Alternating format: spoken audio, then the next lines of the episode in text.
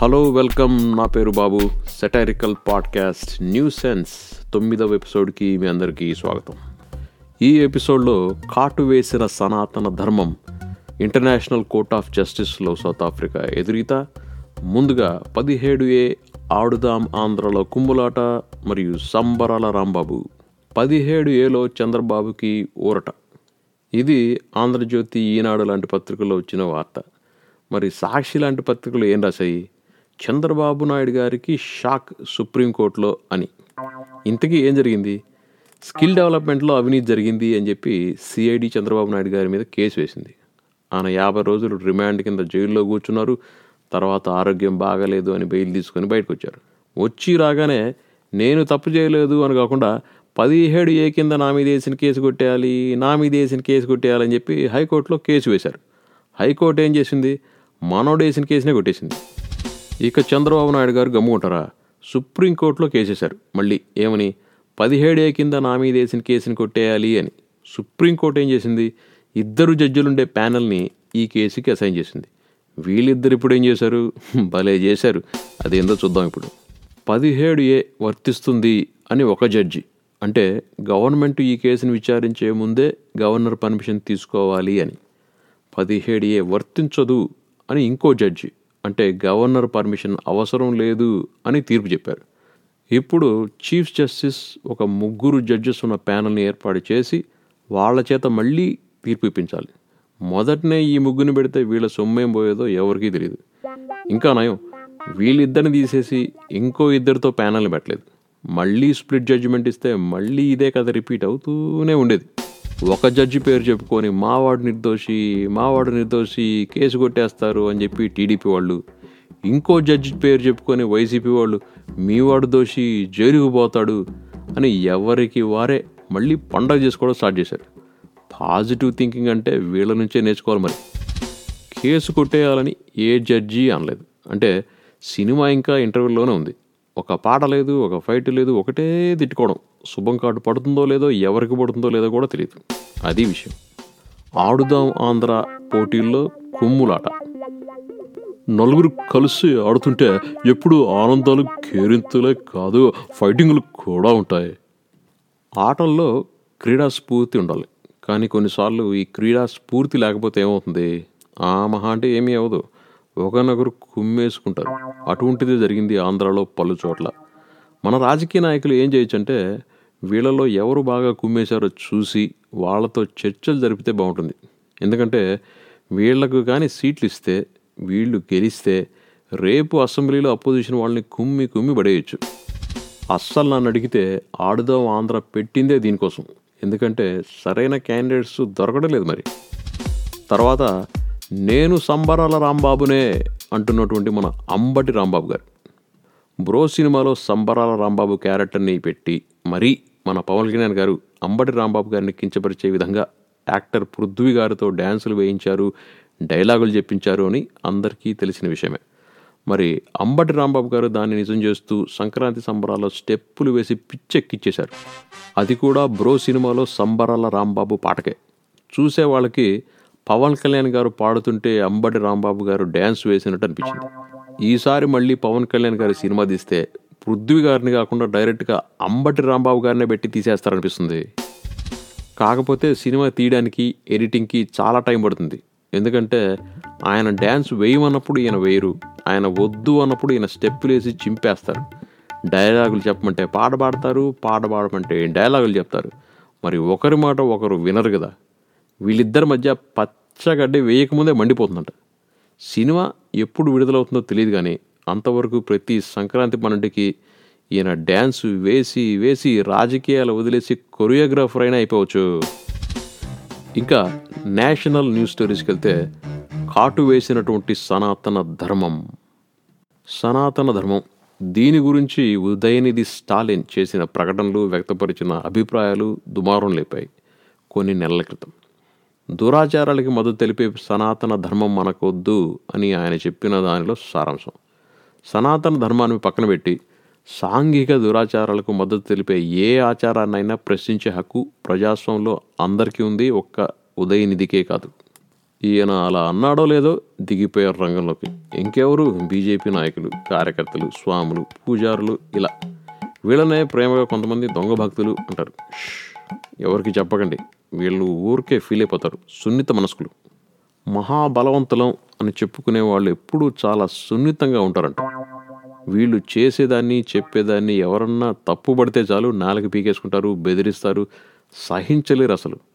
వీళ్ళకు అవసరం ఉన్నా లేకున్నా మేమున్నాం అని చెప్పుకుంటారు.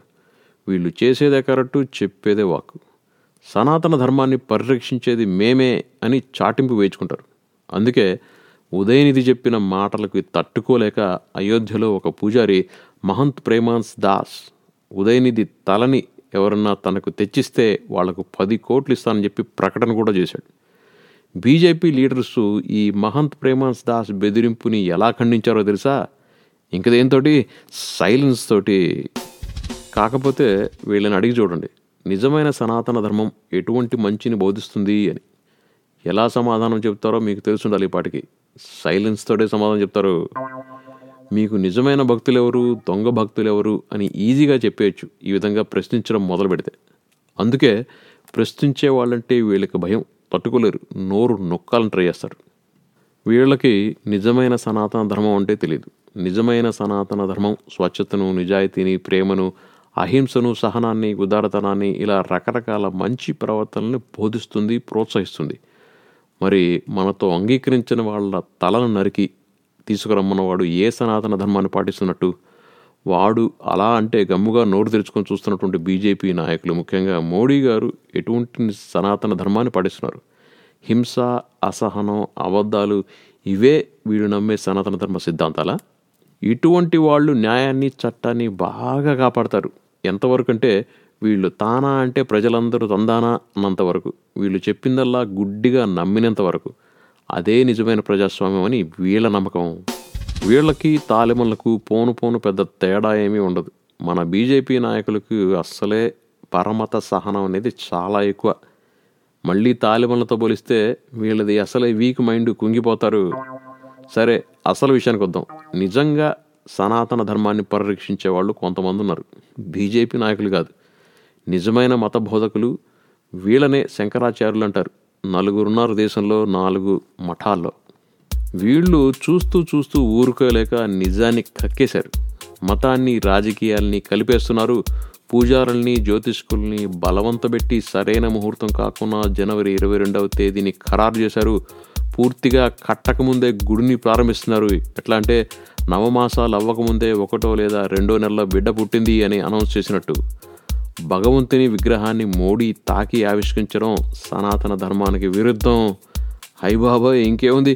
ఖేల్ కథం దుకాణం బంద్. ఇంకా ఏమన్నారంటే మోడీనే దేవుడు మోడీనే పరిరక్షకుడు అనేటట్టుంది ఈ కార్యక్రమం ఇది దేవుడిని మించినవాడు నేను అని చెప్పినట్టుంది దేవుడితోనే పోటీ పడినట్టుంది అని చెప్పేశారు. శంకరాచార్యుల వారితో పని కాదు ఎక్కడ నొక్కాలో అక్కడే నొక్కేశారు. ఒక పక్క సనాతన ధర్మాన్ని పరిరక్షించేది మేమే అని చెప్పుకునే ఈ దొంగ భక్తులు సనాతన ధర్మాన్ని మోడీ గారు ఉల్లంఘించారు అని తెలిస్తే ఏం చేస్తారో అని భయపడుతున్నారు సాధారణ ప్రజలు. ఎవ్వరూ భయపడాల్సిన అవసరం లేదు. దొంగలు ఎప్పుడు వాళ్ళ ముఠా నాయకుడికి దొంగిలించడం మహానేరం మహాప్రభు అని ఎప్పుడైనా చెబుతారా? సనాతన ధర్మాన్ని పరిరక్షించేది మేమే అని చెప్పుకునేటటువంటి ఈ బీజేపీ నాయకులు ఇప్పుడు మింగాలేరు కక్కాలేరు. కాకపోతే ఏముంటారు?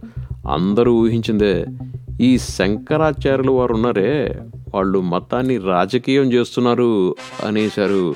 దీన్నే ఇంగ్లీష్లో గ్యాస్ లైటింగ్ అని ముచ్చటగా పిలుచుకుంటారు. చివరిగా ఇంటర్నేషనల్ కోర్ట్ ఆఫ్ జస్టిస్లో సౌత్ ఆఫ్రికా ఎదురీత.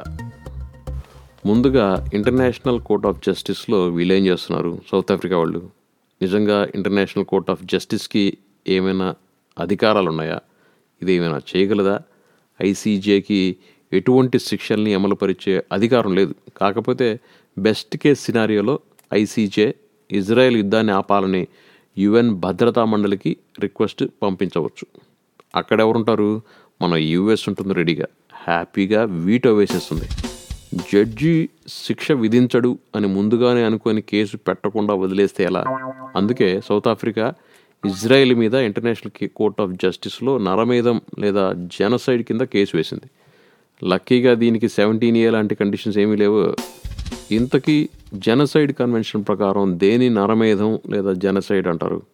ఒక గ్రూప్కి సంబంధించినటువంటి వారిని చంపడం తీవ్రమైన శారీరక లేదా మానసిక హానిని కలిగించడం.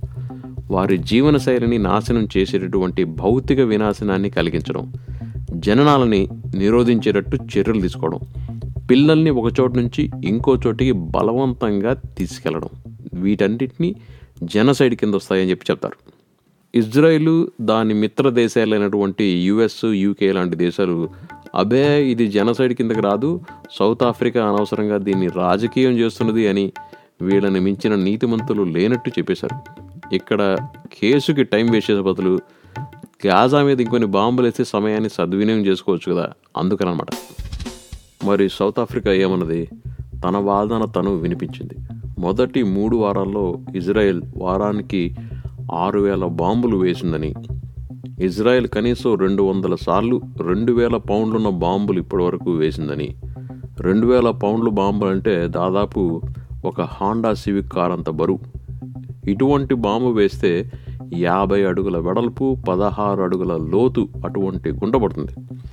దాదాపు ఇరవై నాలుగు వేల మంది ఇప్పటివరకు మరణించారని మరి పైన చెప్పినట్టు అన్ని బాంబులు వేస్తే ఈ లెక్కన మరణాలు లేకపోతే ఇజ్రాయెల్ అవమానం ఎనభై ఐదు శాతం గాజావాస్తులు స్థానభ్రంశం అయ్యారని ఒక చిన్న వీధిని ఉంచుకోండి ఇప్పుడు మేము ఈ వీధి చివరిలో బాంబు వేస్తున్నాం అందరూ వీధి మొదట్లోకి పరిగెత్తండి అని అనుకోండి.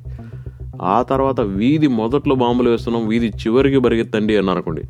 అటువంటి పరిస్థితే గాజావాసులది తొంభై మూడు శాతం గాజావాసులకు సంక్షోభం స్థాయిలో ఆకలితో అలమటిస్తున్నారని. ఉన్న ఇళ్ళు కూలిపోతూ ఉంటే ఎక్కడుంటారు?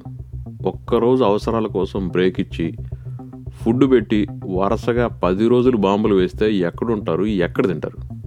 దీన్ని మరి నరమేధం అనకుండా అదే జనసైడ్ అనకుండా ముద్దు పెట్టుకోవడం అంటారా అని సౌత్ ఆఫ్రికా తన వైపు నుండి వాదన వినిపించింది. మరీ ఇజ్రాయెల్ గమ్ముగా ఉంటుందా? అబ్బే ఇదంతా సౌత్ ఆఫ్రికా ఉత్తుత్తికినే చెబుతున్నది. ఇది నరమేధం కానే కాదు అని వాదించింది. మేము సాధారణ ప్రజలు చనిపోకుండా చాలా జాగ్రత్తలు తీసుకుంటున్నాం అన్నారు. మరి అన్ని జాగ్రత్తలు తీసుకుంటేనే ఇరవై నాలుగు వేల మంది వరకు చనిపోతే అసలు జాగ్రత్తలు ఏమీ తీసుకోకపోతే ఇంకెంతమంది చనిపోయేవారో? మీరు చంపారా లేదా అని అడిగితే అది చెప్పకుండా హమాస్ను ఓడించాలి. ఇజ్రాయెల్కి తనను తాను రక్షించుకునే హక్కుంది హమాస్ను ఓడించే వరకు మేము ఈ యుద్ధాన్ని ఆపం అనే పొలిటికల్ స్పీచ్ ఇచ్చేశారు. చంపేవా లేదా అని అడిగితే దానికి సమాధానం చెప్పకుండా వాడు మంచోడు కాదు అన్నాడంట ఖైదు. హోంవర్క్ చేసావా లేదా అని టీచర్ అడిగితే దానికి సమాధానం చెప్పకుండా అన్నీ నాకు తెలిసినవే టీచర్ అన్నాడంట స్టూడెంట్. అంటే సమాధానం చెప్పకుండా డైరెక్ట్గా దాటవేయడం. ఈ విధంగా ఒక్కదానికి డైరెక్ట్గా సమాధానం చెప్పకుండా మేము పుణ్యాత్మలం హమాస్ నశించాలి అని చెప్పింది ఇజ్రాయెల్. హమాస్ ఒక చెడ్డ సంస్థే ఎవరూ కాదనలేదు.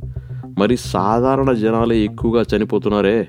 అందులో మహిళలు పిల్లలు చనిపోతున్నారే ఏంటి అని అడిగితే మళ్ళీ ఏమంటారు? హమాస్ చెడ్డది అంటారు. గ్యాస్ లైటింగ్కి ఇంకో ఎగ్జాంపుల్ అనమాట ఇక్కడ. ఈ రకంగా ఆర్గ్యుమెంట్స్ని వినిపించిన ఇజ్రాయెల్ ఇంటర్నేషనల్ కోర్ట్ ఆఫ్ జస్టిస్లో తప్పించుకుంటుందా లేదా దోషిగా నిర్ధారింపబడుతుందా అని వేచి చూడాలి. మరి ఇదండి ఈరోజుటి న్యూస్ సెన్స్. నెక్స్ట్ ఎపిసోడ్లో మళ్ళీ కలుసుకుందాం. అంతవరకు సెలవు. నమస్తే. Thank you very much. See you soon.